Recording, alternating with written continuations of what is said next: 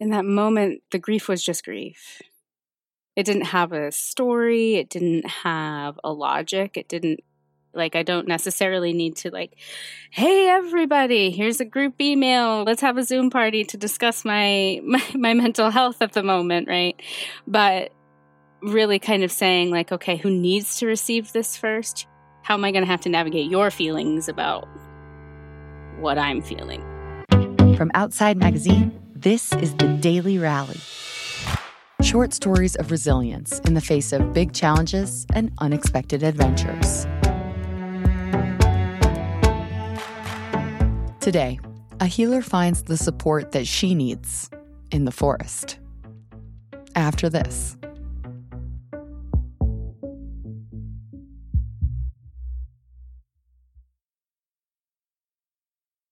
I go by Tayla Shanaye.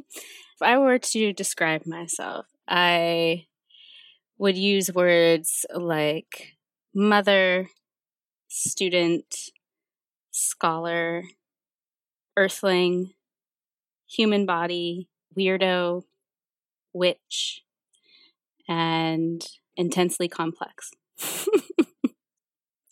As we all are. so I live on occupied Anishinaabeg lands, also known as far northern Michigan, on the shores of Gitchigami, also known as Lake Superior. I've had kind of a historic struggle with chronic depression.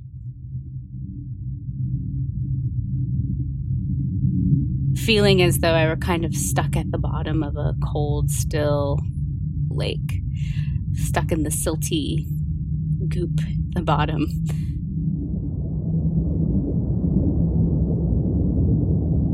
And being able to look up and see that the sun is shining, but feeling just the weight and the pressure of the water has always been what my depression feels like. Others are going to operate with the assumption that because I'm quote unquote successful, that there wouldn't be anything quote unquote wrong. I've heard it referred to as smiling depression, where you're kind of moving through the world with a smile and just getting things done and trying to look as if you're living your best life, but internally there's a lot of negative self talk or destructive behaviors.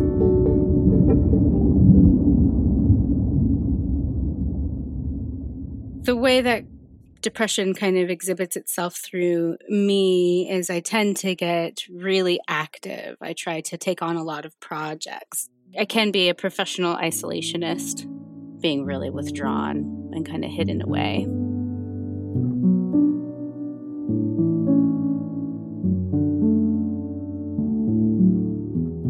One day, we had just had a really big storm. It was a really cold, really gray winter's day. And I was convincing myself, like, just get out for a snowshoe, go move your body, that'll help.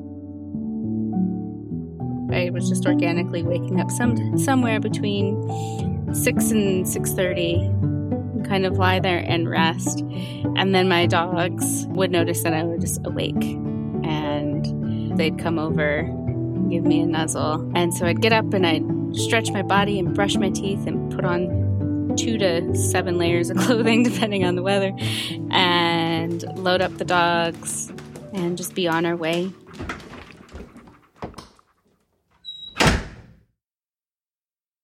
This hike. Is about a five minute drive from my house. Yeah, so it runs along what's called the Dead River. And so there's a walk that has some pretty beautiful hills.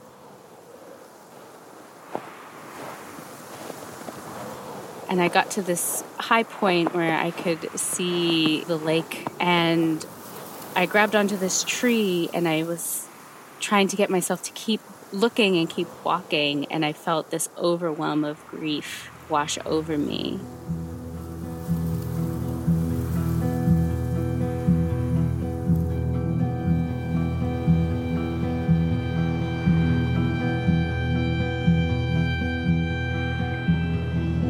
And I actually remember like kind of dropping to my knees and sinking deep into the snow and feeling my hot tears pouring forward and grabbing that fresh white snow grabbing hold of this coldness that I was feeling inside of myself in this psychological way, in this emotional way, and smearing it on my face was to wash myself clean, to kind of give away the tears, give away the grief, and leave it there in the snow. And as I was doing it, I mean, it did not feel good because it was very cold outside. I was like, oh no, wait, what have I done for a moment? But then really felt that my eyes opened back up and I came to all of the sudden. And it was that snow and it was that bodily impulse to wash myself and to clean it off and leave it there that then allowed me to kind of reorient myself to where I was and what was actually occurring in that moment, which was a beautiful snowy day hike. As I was walking and completing the loop and feeling myself kind of coming to, I kind of sank in with this clarity that my habit of not sharing with the people that care about me was supporting my suffering which is something I learned in conversation with the forest. I always ask first, hey, I feel like I need to talk. Can you listen? Wait till there's a yes I can feel in my body, like there's a welcome here. Somebody said, yeah, I got time for you. I can be with you. There was kind of this instruction that seemed to come to me that's like, you actually have to fold everybody into what's happening.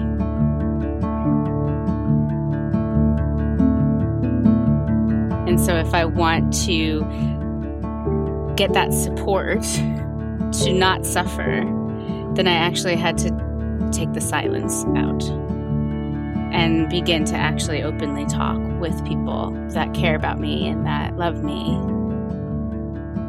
My depression is episodic in nature, so being able to then be in discernment with other people. There was curiosity. Okay, well, what triggers it? What can we do? Okay, I looked into this, I looked into that, and there was support and there were gestures of care and like, I'll take care of this part. I'll take care of this. I'll take care of that. After getting through the initial impact of like, oh, okay, this is a we thing, then the support really was both able to be given and and I was in a place where I, I really felt like I was able to receive it. If you find yourself navigating some kind of mental health crisis, first recognize that you're not alone, no matter how alone it feels. You're not broken. You just have different needs.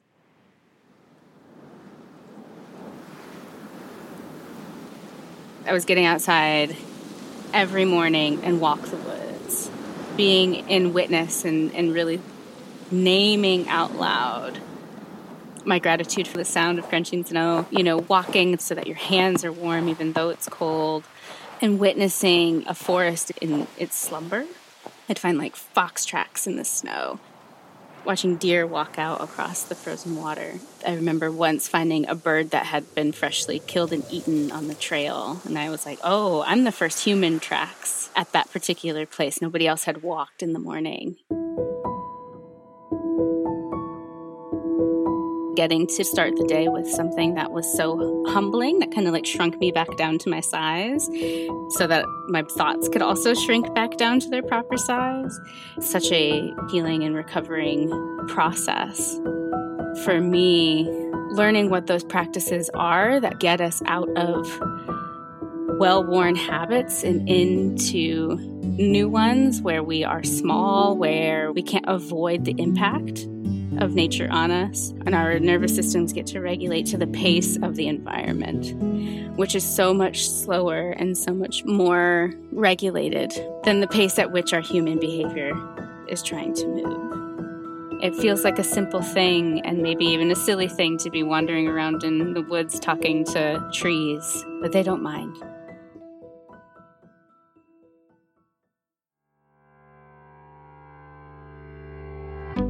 Tayla Shanaye is a somatic counselor and psychologist and is currently pursuing her PhD in women's spirituality.